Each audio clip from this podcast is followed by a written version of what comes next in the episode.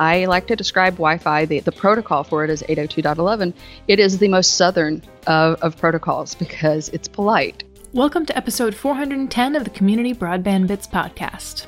This is Jess Del Fiacco, Communications Manager here at the Institute for Local Self Reliance. In today's episode, Christopher talks with Heather Williams, also known as Mo, of Ruckus Networks and the show This Week in Tech at the Twit Network. Heather starts off by talking a little bit about her work and the history of Ruckus Networks.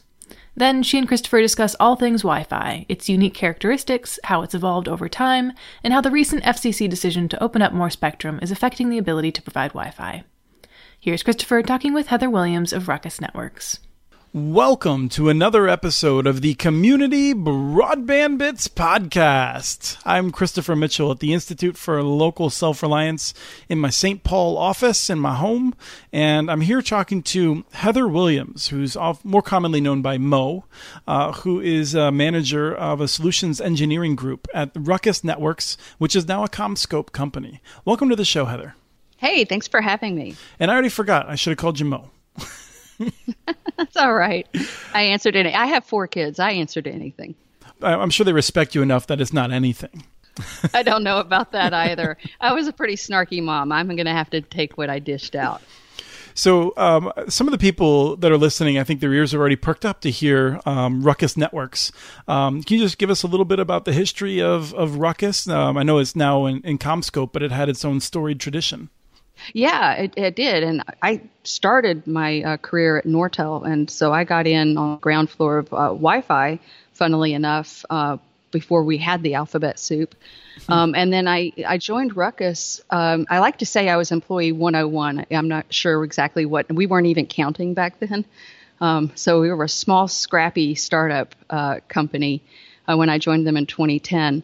Um, and nothing work, uh, about working for Nortel a big behemoth of a hmm. of a Titanic uh, prepared you, prepares you for going to work for you know a scrappy, snarky uh, startup. And and Ruckus really, I mean, the name, the logo, it all started as um, we had you know a couple of brilliant engineers, uh, mathematician, and the guy who one of the guys who helped invent multi-user MIMO.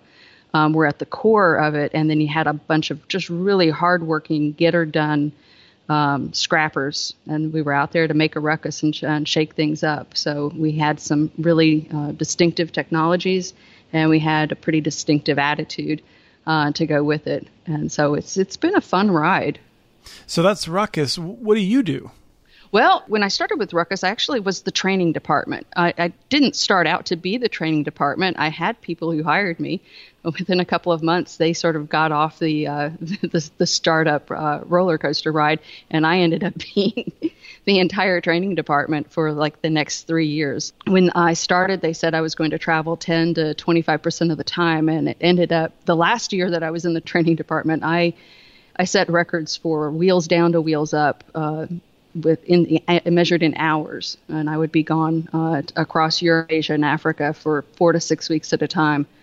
And that, in in and of itself, was uh, was a great experience. Um, but it's uh, it, it's also exemplifies the just the attitude that we had at Ruckus. I mean, what it whatever it took to get um, things done. I moved from uh, the training department. I uh, I got hired in by just world's best boss. She was the first female SE at uh, Aruba, and then she was the first female SE at, at uh, Ruckus, and she hired the second female uh, SE.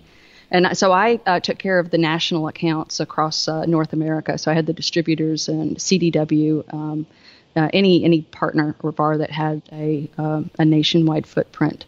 Um, I'd like to say I quit traveling as much. It's just that I stayed in just three time zones instead, instead of all of the time zones um, for a couple of years, and then and Ruckus has had quite an acquisition story. So we've had, we've gone through Brocade, Arris, and now uh, CommScope.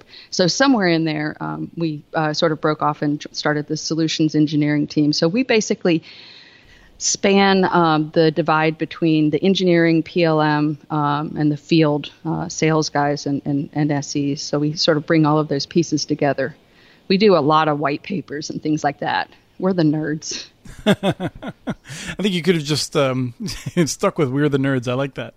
Uh, mm-hmm. I want to I want to mention we're going to talk about Wi-Fi a lot about really exciting developments, but um, I think it's also worth noting you have great sound. Um, you're a co-host on This Week in uh, Enterprise Tech on the uh, This Week in Tech, the Twit Network. Um, one of the, I mean, frankly, in, in, my mind, the the birth of podcasting from um, in terms of making it popular, exciting, and cool but um, also you're coming from a uh, an oasis of decent connectivity in a part of Texas that doesn't have very much of it. And I just wanted to know if you want to give a shout out to the WISP you're working with. Yeah, I absolutely do. And I, I you know, working with uh, Twit uh, guys, I feel like um, most of my life, uh, especially my professional career, has been just one sheer dumb luck um, coincidence after another. Um, so I was the Wi-Fi engineer for Interop, and that's how I met Padre and Brian Chee. Um, and so that's how I ended up uh, later on becoming involved with Twit. But uh, we have moved um, from, I, I, raised four kids in the suburbs of Dallas. Um, and the last of them went off to college, and we moved out here to what we thought was going to be our retirement home. So we now live in a 900 square foot log cabin on the lake. And and my husband's a network engineer. He he teaches um, for Global Knowledge, and he's not on the road as none of us are now. Um, he's teaching um, using um, a web-based platform.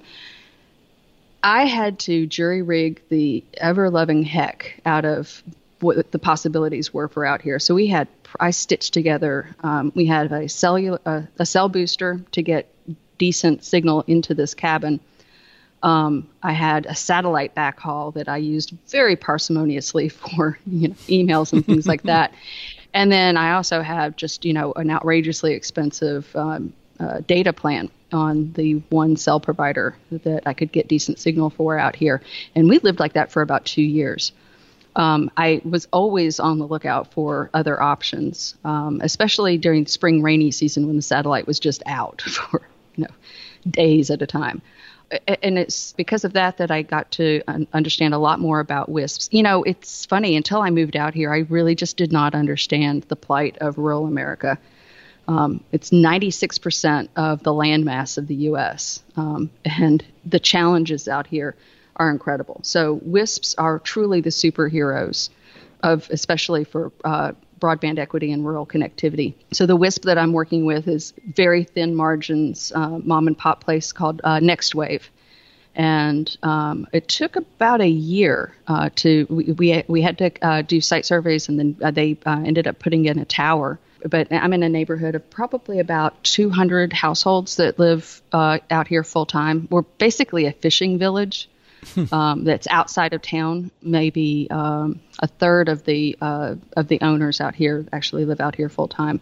Now that and, and, now we have um, as good or better connectivity um, as anybody in the entire county. Excellent. So let's turn to, to Wi-Fi. Um, you know, I, I, actually gave a broadband basics webinar today, and I was I was saying I think I chafe a little bit whenever I hear people, often elected officials, confusing broadband with Wi-Fi as though they're interchangeable words. Um, yeah. And and as I was I was thinking about this interview and talking about where Wi-Fi is going, I I was re- recollecting on just how amazing it is. I mean, you have this technology that was given this this junk band of spectrum that microwaves and others. There's all kinds of interference potentials, all kinds of um, reason to think that it wasn't very valuable and created um, just all of this value, the ability to connect devices. I, I, think Wi-Fi is one of the the biggest success stories of computers and internet networking.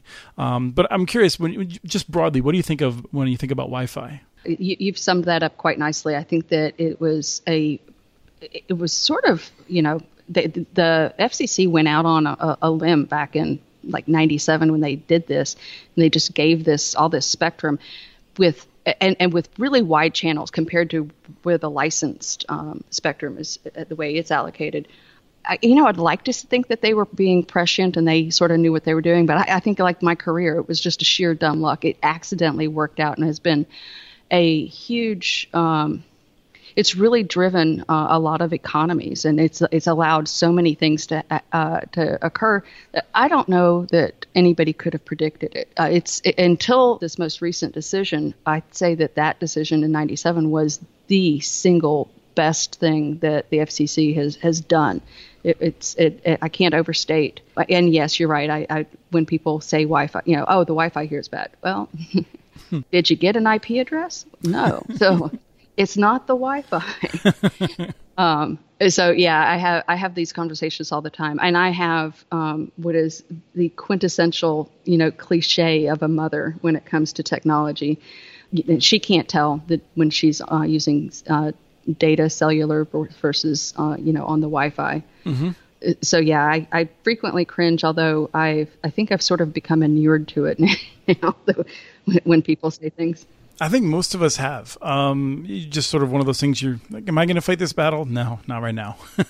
um, but you know, when you, you mentioned um, the, the, the prescient decision in '97, I think it's worth um, just discussing the the role that the fact that this is um, exempt spectrum that uh, basically anyone can use it um, and um, you know if you could just explain that to someone who might not be very familiar with it for those of you who don't know me you probably can figure it out from my accent um, um, I was not born here but got here before I could talk um, so I, I, live in the South, and I like to describe Wi-Fi. The, the protocol for it is 802.11.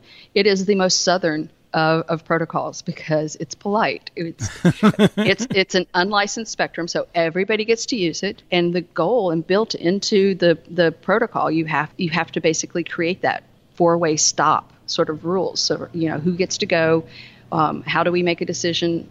Uh, who gets to transmit? Who gets to receive? Um, and how do you uh, nicely share the spectrum with everybody else? Because it's there for everybody. It's not licensed. Your neighbor uh, turns on an, an access point they're allowed to do that. You're not allowed to tell them that they can't. And so you have to build into the technology itself a way to enforce and ascribe this uh, Southern politeness. And, and you know, basically, we all have to get along. One of the things that, that, that you know you mentioned um, is that um, is that you have all these different devices that are then talking and figuring out when to listen, but they're not made by different manufacturers. And I, you know, I, I didn't realize how special it is that Wi-Fi operates in that way, and certainly Bluetooth does. There's other protocols that do, but when I learned about the uh, GPON, the Gigabit Passive Optical Network standard, and the fact that that you can't just rip and replace gear from different vendors because like it's it's a standard. I, I, mean, I thought I knew what that word means, but it doesn't really act that way in a lot of right. ways. It seems like whereas with Wi-Fi, it does. Yeah, it does, and and and it's it and it's because it, at its heart, it was uh, the way it was rolled out and developed. So when we first started with with Wi-Fi, we didn't actually have any letters uh, after, so it was 802.11. We had absolutely no speed, but it didn't matter because you weren't using it for anything. I mean, there wasn't. I mean, gasp. There wasn't. You know, um, YouTube. There, there weren't all these things that. Um, when I tell my kids that I'm older than Google, they don't. They don't actually know what to, uh, to think about that. Um, so, I mean, the use case was you you wanted to get from your desktop to, to be able to email uh, without having to stick a, a, cable in, or be able to walk down the hall to um, a conference room and just be able to email. So it just really wasn't that big a deal. Um, and we also didn't worry about roaming because you weren't walking down the hallway to that conference center, you know, um, and and trying to stay connected the, uh, we then pretty quickly got started getting the amendments or you know uh, changes. So we had the uh, B and then A. They actually came out in, in that order, uh, and that gave us two uh, two different frequencies. So we have uh, now today. Um, most enterprise access points will operate on two different radios, and so the laws of physics says they're completely separate from each other and you can use one radio or the other. So we went from A to B, then G, then N. N it was was really the game changer, 802.11n, because it introduced multi-user MIMO. It made big changes in how we had to deploy and site surveys and everything.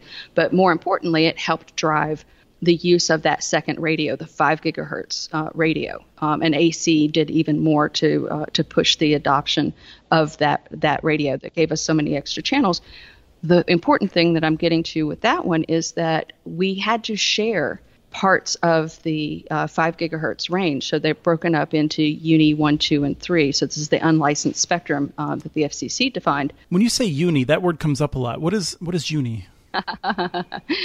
so I actually made sure that I had that pulled up because I don't, you know, we use these uh, acronyms so often that even we forget uh, and don't necessarily always remember. So that's actually unlicensed national information infrastructure. Okay. Um, and this is, and so, and that's in the five gigahertz range. So we have uh, channels at the lower end are in Uni 1 and then Uni 2 and Uni 3. Um, we get to use Uni 2 A and C, so we used to use part of that spectrum, but it was it has incumbents. So we have people that are uh, that have access to that space and that were already there, and they're pretty important because it's the Doppler radar, um, some of the military radars and everything. So built into the protocol, we had to figure out a way to share that space and to give precedence. So we have to listen on that on those channels, and if we're trying to use those channels and we hear somebody who takes precedence or um, uh, the an incumbent user, we have to vacate it, and we have to have. And by we, I'm talking. I'm I'm the access point at this point, and I have to be able to tell my clients that are that are on the sh- same channel, hey, y'all, we're leaving this channel. Meet me over here on this channel. Mm-hmm. Boom. That's it. And so, and it, and that's important because the same kind of methodology um, and also some methodologies that have been proven to work with CBRS is going to be used in the new um, the new uh, frequency that's been opened up. You also said uh, MIMO a couple of times, and I'm, I'm sure that's one of the one of those uh, acronyms that people have heard frequently. What is MIMO? So MIMO is multi-user uh, multiple user, uh, uh, multiple access. So you can go in and out. So here's the thing: um, think of Wi-Fi um, as though it's sound because the radios are listening to each other. So now think of it like it, you're um, uh, in a military unit, and you need to talk to each other across these uh, these radios. So there's there's protocols for talking to each other that way. So you have to clear cha- say clear channel. You have to uh, uh end the conversation with Roger or out. You know, I, I obviously have no military background, so Mm-hmm. Um, We've all but you have to though. be able to announce. Yeah, right. I've read I've read a few books. Um, uh, so you have to be able to to you know say how we're going to uh, how we're going to talk. Um, before um, 11n, one of the worst things in um, in Wi-Fi was something called multipath. So if you go back to your eighth grade science classes that everybody remembers the terminology of, right? So we have this sound that's going out, and now we're going to think of it like light going through a prism. So as as the as the sound goes out, it's going to bounce off of um, highly reflective surfaces like glass and metal, um, it might be scattered through other surfaces like, uh, say, a wire fence. Um, but all of that is going to uh, affect these ripples of sound. So now I'm going to use ripples in a pond uh, analogy. I tend to like throw them all in there. But at, so if you're in a building or you're in a room and you're sending out, you're, you're broadcasting to an access point, and these signals uh, bounce off, you get basically echoes um, and it can make it uh, it can actually degrade the quality of the sound as you can imagine. So the entire point of doing a network design or trying to figure out how to deploy Wi-Fi pre uh, multi-user MIMO is um, basically you stuck the access point in the middle of the room and hoped for the best. So it broadcast out, you know, in this 360 degree range, and you just hoped that you know to minimize the MIMO. And it, so what happened with uh, 11n is that these uh, scientists, these uh, these engineers, sat down and, and looked at antennas and said, "Look, there's no way to mitigate this. Let's figure out a way to make it work for us." And so now, instead of it degrading the sound, what uh, what they've figured out to do is to be able to listen and make it an additive effect. So they can pick the signal that's the strongest or the clearest. Um, there was some ideas uh, uh, a long time ago about beam forming to, to see if we could make an additive effect and, and, and time it so that the sound gets there at just the right offset so you can add it. Uh, that doesn't work out so well, it turns out, but that's okay. you try. We try. Um, you know, they can't it, all be winners. no, and, and here's the thing. The nice thing about this is the other nice thing about uh, and, uh, about Wi-Fi, and you were talking about the interoperability and how you have all of these client devices just talking about Android phones. Holy cow, how many different Android um, Wi Fi drivers are there? Because they're all different. So then you have Apple devices, then you have all the laptops and different operating systems, and they all have different drivers. And yeah, they all use the protocol and they all they all work, um, but they all work a little bit differently. So as a Wi-Fi vendor, and and as the Wi-Fi Alliance has worked uh, with adding, uh, you know, making amendments, tweaking, you know, continuing to innovate. A good part of our time and energy is figuring out how to mitigate bad client behavior. And mm-hmm. we're doing it without knowing exactly how those clients work. We can see the effect, but we don't get a look under the hood because there's no way that a lot, you know these vendors are going to you know o- open up the uh, curtain and let us look behind um, as as Wi-Fi vendors. So we just have to guess. Uh, so you you saw things early on uh, where like Apple clients would we would call them sticky. So you would walk into um, a, room, let's say a big conference uh, room, um, and your your device would associate to the uh, to the access point, but then you didn't stay there. You walked to the other side of the way over to the other side of the room because that's where the bar was. Mm-hmm. But your phone stays connected to that first access point and so you get further and further away, you get weaker and weaker signal. But the apples were just the most commit, overly committed girlfriend you've ever seen. They're like, no, I can make this relationship work. I'm going to stick it out. I see a much better signal over here, but I'm not going to go to it. No, no, because I am I am faithful. There was a Wi-Fi um, uh, amendment that was designed to help mitigate that, where we could say, well, the APs are going to share information about their neighbors. So as I see you moving away, and getting a weaker and weaker signal, I know that that other AP is offering a better signal. I'm going to introduce you. And so then the and the access point is always the man in the in this analogy because the client is the one that makes the decision. So the women women are in charge of the relationship. They make the decisions. the men just try to, you know, help help us make better decisions, right? So you walk over to the bar, the, the access point one says, you know, I just don't think this is working out between us. But I have this cousin over here. I'd like to introduce you. And on paper, that sounds like a great idea. Um, in reality, a lot of the Apple devices reacted the exact way you would think a woman would react. Oh, I was going to say it seems very reality. Yeah. Wait a second. Uh, so you're breaking up with me and you're trying to pawn me off on your cousin. So the hell with both of you. I'm blacklisting both of you for 15 minutes. And that was a very rude awakening for uh, for Wi-Fi vendors to figure out how to. Okay, we were trying to be nice, and and you know it's just sort of like every every time we come up with a new way to innovate or try try to improve a user experience, especially as use cases evolve, um, the various client devices and driver behaviors. Uh, they just say, "Hold my beer." I, I found another way to challenge your life. Uh, you mentioned channels a couple of times also, and I think it's worth noting in this um, uh, again prelude into uh, the discussion about recent developments. But um, what is a what is a channel, um, and why does it matter whether it's big or small or how many there are?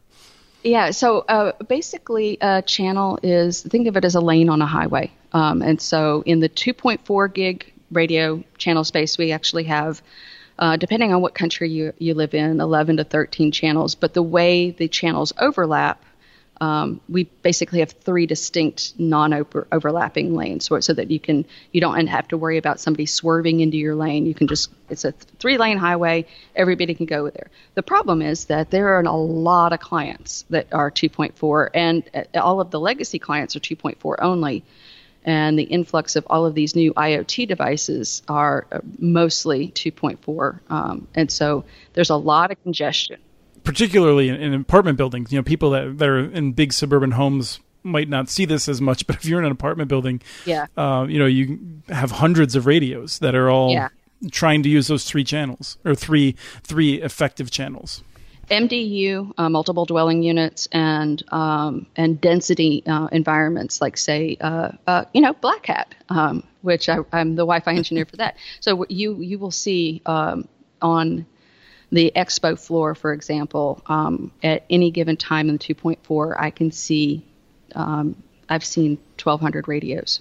Um, if you do, if, you, if you've got 1,200 radios all trying to talk across only three channels, and invariably you've got that one jackass printer that's trying to sit on two channels at the same time across two of those channels, and uh, you know it never fails. Um, that I, have never been at a at a conference where I didn't see uh, something like that. So yeah, it's it's very congested. You talked earlier about interference. There's other um, devices, non-Wi-Fi devices. So in addition to all of the legacy and IoT devices trying to cram onto that spectrum, um, you also have uh, all of the things that interfere with it. We, at one point, we had uh, uh, handsets. I now live in an area that has no landline, so I don't have to worry about that. Um, but uh, uh, wireless uh, telephones, um, you know, uh, baby monitors, uh, uh, microwaves, things like that can cause uh, some some real problems with 2.4. Fortunately, a lot of the baby monitors are moving into uh, IP space where they can be viewed from from Ukraine or Russia or China. yeah, and, and, by the way, that did actually play a big uh, role in my very careful search for a, a WISP. Um, and I talked with several of them. The WISPs, I, have called them superheroes, and I stand by that statement. Um, God love them. I don't like to get on a step ladder anymore. I'm not climbing up to a, a water tower or a grain tower to to try to fix a, a radio that just got the heck knocked out of it by a windstorm, as happens out here. Um, but they also operate on very very thin margins. Uh, so a lot of their decisions on uh, what technology to deploy is, is it has to be an economic one. And so there are some technologies out there that are um, from iffier vendors that I've had to to talk pretty carefully about uh, with them. I won't I won't I won't name some of the vendors, uh, but there's a supply chain problem with um, with some of those. And I'm not saying that you know the NSA hasn't shoved something into sure. Cisco uh, uh, routers because we all know they have. Um, but yeah, I don't feel the need to port my uh, my data uh, all the way back to you know China, the Ukraine, Russia so um, I interrupted you um, on the, the channels, but in, in general, um, we're moving toward bigger channels, I think, right? I know that a lot of people are very excited about wider channels. Um, as somebody who it's a very nice, gentle correction.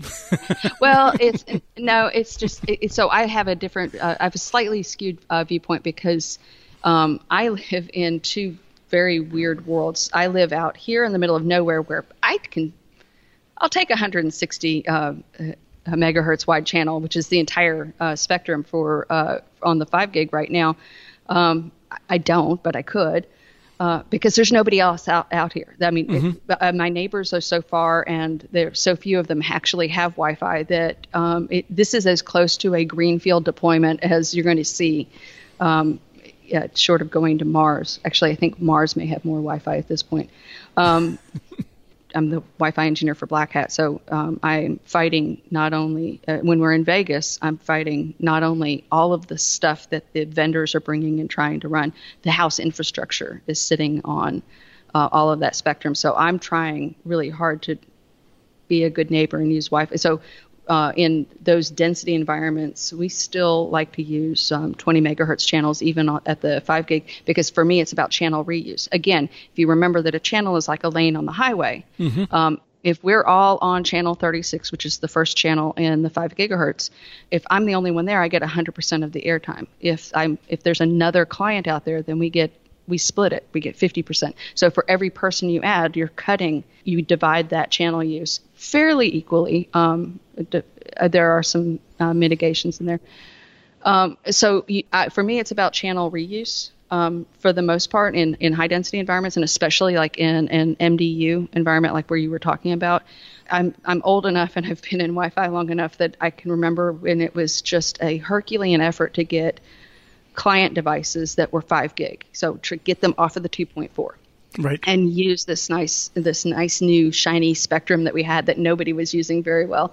Um, and and the encouragement was to get everybody onto 5 gig so that the legacy clients the devices that could not use it we were cle- clearing up those uh, 2.4 gigahertz radio channels for the the three of them and then what happened after uh, 11AC came out? So that would have, that would be, um, and now we now we have to learn all new names for these. Uh, I know that uh, a lot of people like this, but uh, the new uh, n- naming uh, convention. I was gonna say the the Wi-Fi six seems like it's when the nerds lost, and we just went to a.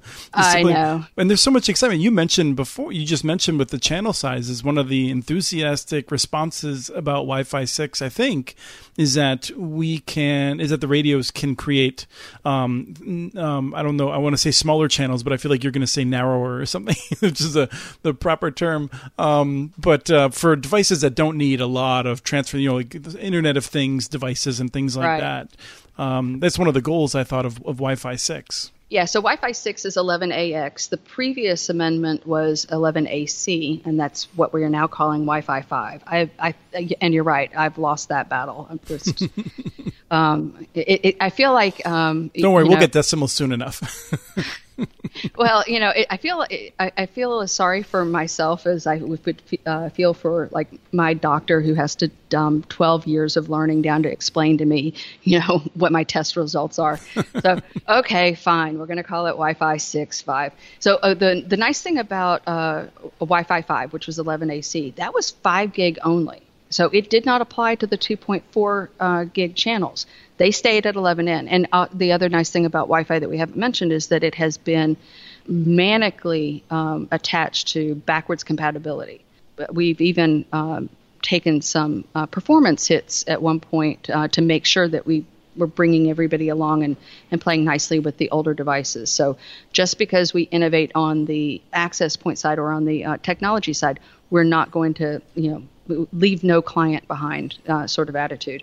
So with 11AC being 5 gig only was the finally we got the new client devices had to come along and be you know dual band. And so we could get so now that's when you really saw 5 gig um, channel space start getting all cluttered up the same way the 2.4 we've, we've finally started reusing that. I know that my first couple of years at black hat um, you remember I told you we, we, uh, in 5 gig we have UNII 1, uh, UNII 2, A and C, and then UNII 3. Well, the UNII 2 is the is the band that we had the incumbents and you had to play nicely. It's called DFS. It's dynamic frequency selection. Um, so we had to be able to announce a channel change. Um, for a long time, vendors either didn't support that uh, that channel, and, and I know the Mandalay Bay in particular did not use UNII 2 channels. Mm-hmm. And so that meant they had left this entire set of like I don't all of these channels that were there for me and me only, and I they were awesome. And then uh, I think it was two years ago they they did a, a, forklift upgrade, and they're sitting on all of the channels now. So. but it was nice while it lasted. It was it was really nice. So yeah, with five gig we got all of the we we got um, uh, how many twenty five channels um, and we get the we got the ability to channel bond, which is where you were going with um, being able to make these wider channels. So instead of 20 megahertz wide channels, we get 40 megahertz wide channels. And there's a really nice way of uh, understanding what the, the, benefit with that is. Um, aside from being able to be more efficient because you have less, you know, clear to send, uh, less acknowledgments, uh, or fewer because you're able to send more, you know, bigger chunks of data it's uh, again go back to the highway uh, lane analogy. So now instead of having this one lane um, that is a set car width wide, is now twice that width, which means I can now more safely go faster because I don't need to worry about whether I'm bouncing along in the lane in, in just in that one narrow lane. Um, and that's the best analogy I've been able to come up with with why uh, why we're able to do that. And it also explains why on a three lane highway like 2.4 gig radio is, you don't want the printer sitting in two of those lanes. That's just not Southern. so let's let's fast forward that Wi-Fi six, a lot of exciting changes, and um, I feel like has now been overshadowed by uh, what might be one of the best FCC decisions ever. Um, tell us about what the what the what the Federal Communications Commission recently decided. Yeah, and I'm not. I'm just going to take the gloves off. I mean, you could uh, knock me over with a feather because the number of good decisions coming out of this FCC um, in the last three or four years have been none, as far as I'm concerned. um, now, I'm not saying that this uh, uh, this is uh, an acceptable replacement. You know, a, a, a mea culpa that makes uh, things like the loss of net neutrality go away. But I will say this is this is pretty exciting. So we have uh, Wi-Fi 6, you know, the 11ax protocol, um, and what the FCC has done um, just recently. What it's like two weeks ago now. Uh, it feels right. time has dilated. It could be year, three so, weeks by the time the show airs. okay, well, it doesn't matter because January was five years ago now. Right. So the time dilation effect has been astounding uh, yeah, just a couple of weeks ago, um, what they've done is they have opened up a huge amount of spectrum. I mean, huge. We, when we went from 2.4 to 5 gig and we're able to start using that, we went from three non-overlapping channels to 25 and and we were all just giddy as school kids about like what we were going to be able to do with this um, i don't think any of us at the time were even catching on to what iot was going to do uh, to our lives or, or, let alone wi-fi calling um, and things like that Right, and just briefly, IoT being Internet of Things, just a proliferation of devices, and in particular, perhaps cheaply made devices that don't have very good security practices and all kinds of other problems, but nonetheless are innumerable now. We could do a whole another st- uh, show on uh, IoT security uh, because that, thanks to all of the time I've spent with the, my black hat friends, I am now paranoid this new um, spectrum that they have. I mean, just a massive chunk. It's uh, uh, 1,200 uh, uh, megahertz of, of space that they're giving us. It's going to give us not 25 new channels, but 59 new channels. And it's going to use the same 11AX. So they, the Wi-Fi Alliance, in their wisdom, has decided arbitrarily to call this Wi-Fi 6E Little e. the E stands for nothing, but that's okay because Wi-Fi doesn't actually stand for anything either. It's just a made-up marketing term.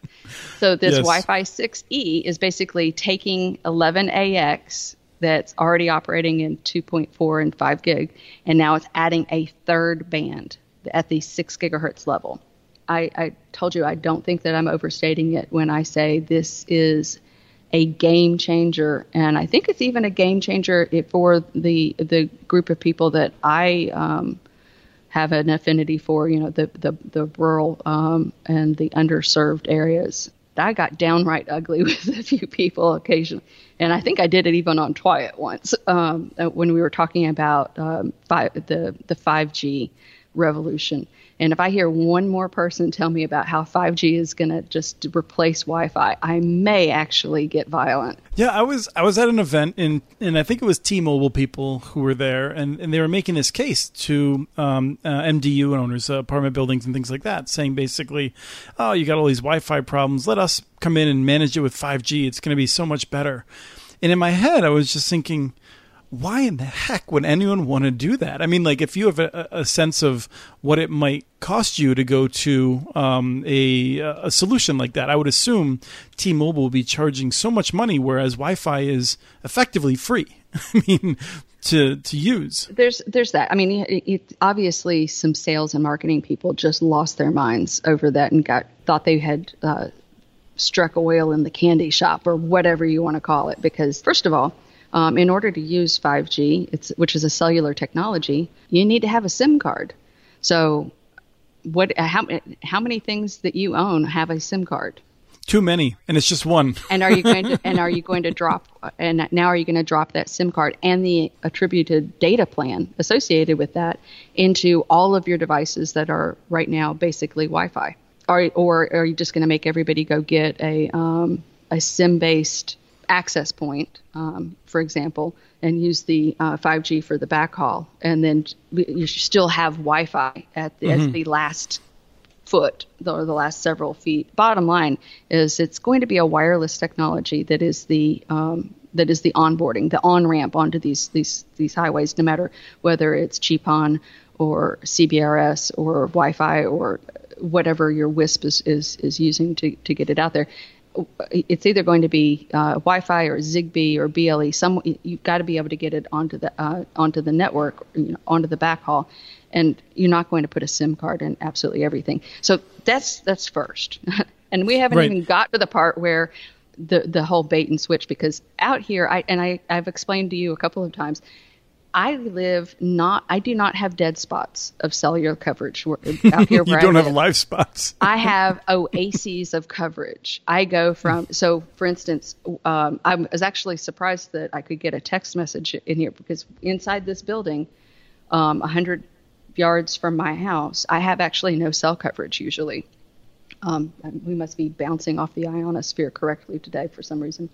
By the time I get to my yard, the uh, back part of my house, I've got cell coverage, and then there's a cell tower somewhere across the lake, and that's the one that my cell booster, that antenna, is pointing at.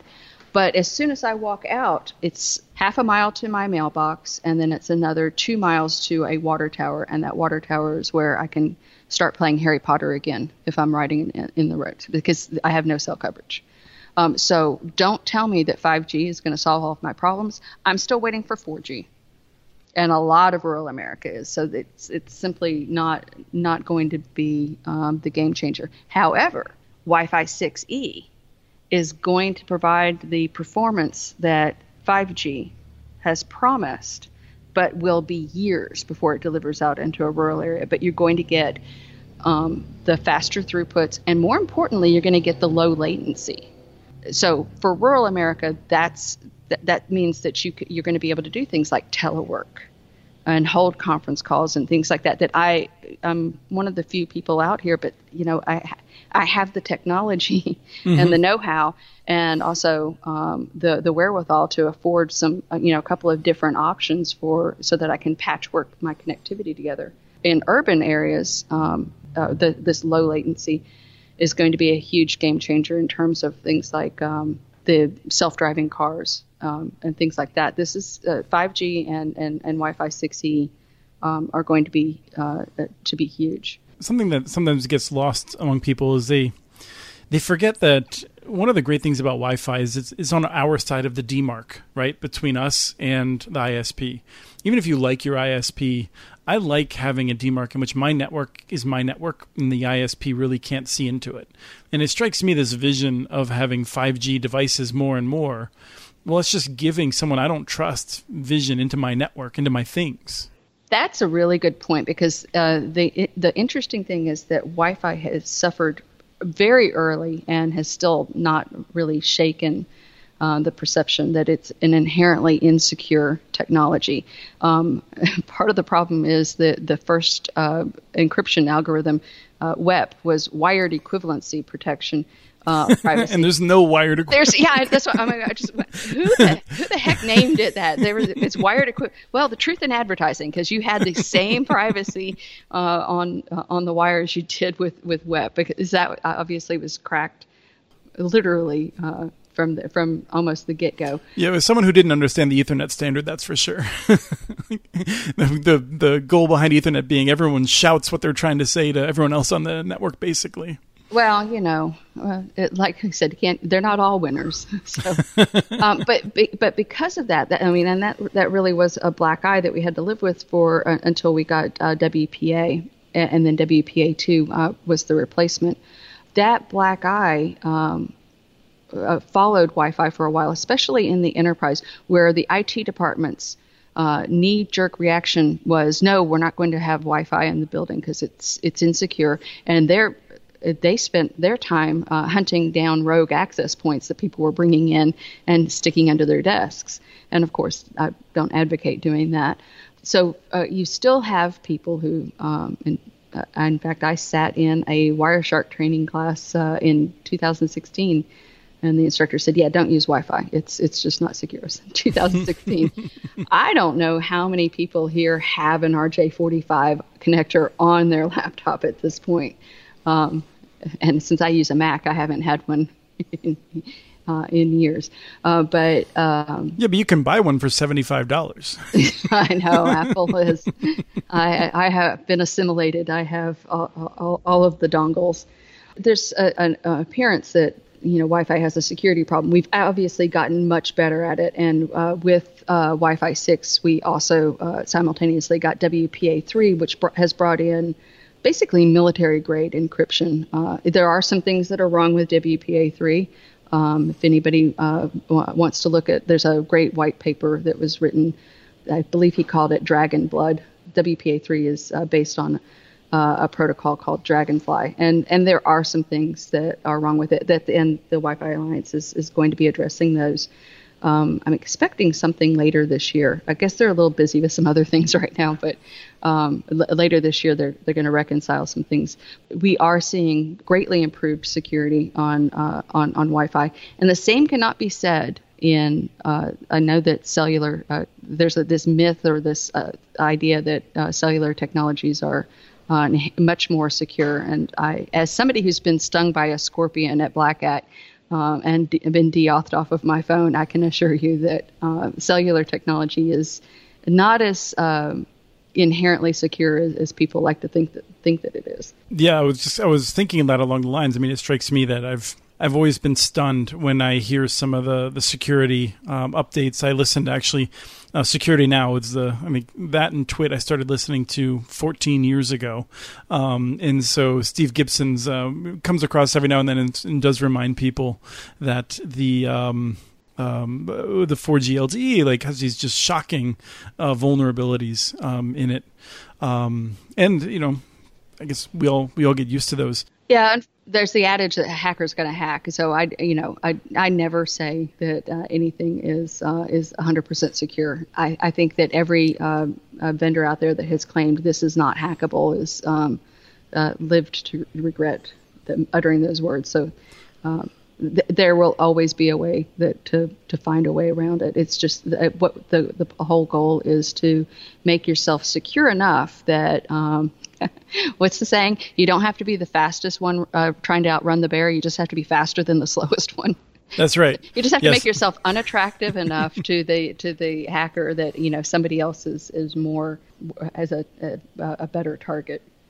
Right, and the other thing is is understanding your attack surface. You can't be perfect in all directions, so you need to have a sense of what you're trying to secure yourself against. I think you and I should talk about that more in a in a different show. Yes, yes, because then I'll go on my WIDs and WIPS uh, uh, rant. I, I would be glad to have that conversation.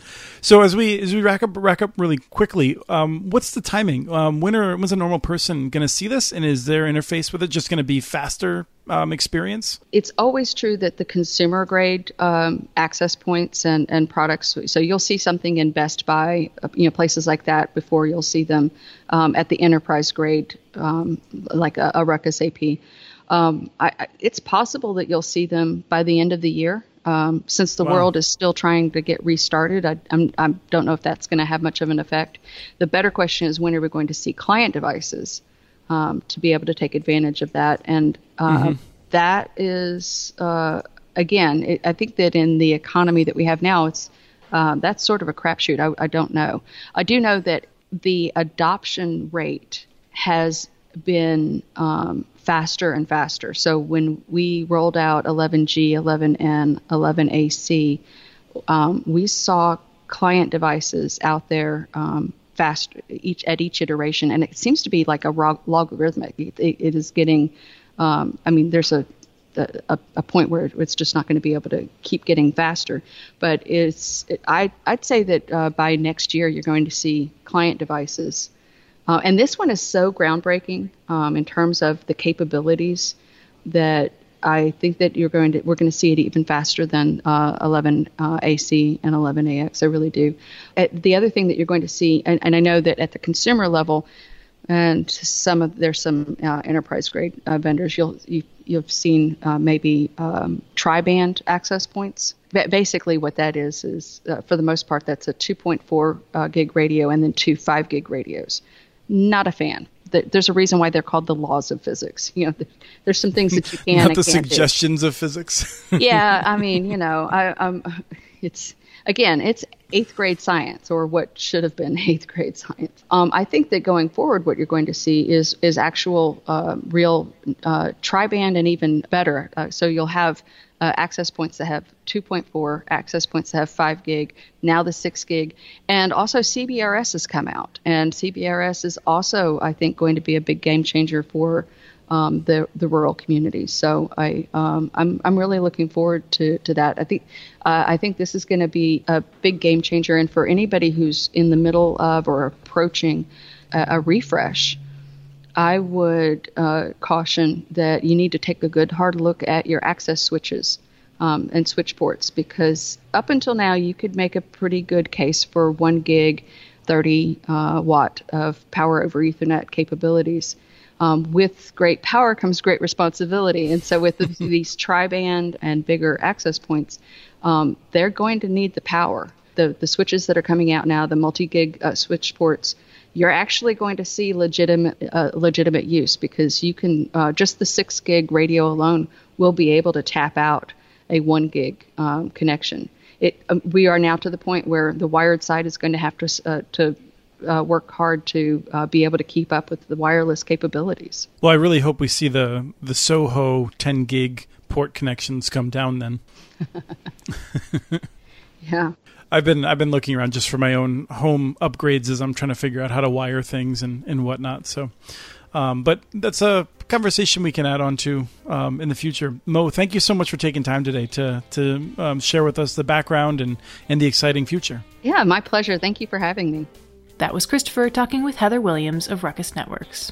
We have transcripts for this and other podcasts available at muninetworks.org slash broadbandbits. Email us at podcast at muninetworks.org with your ideas for the show.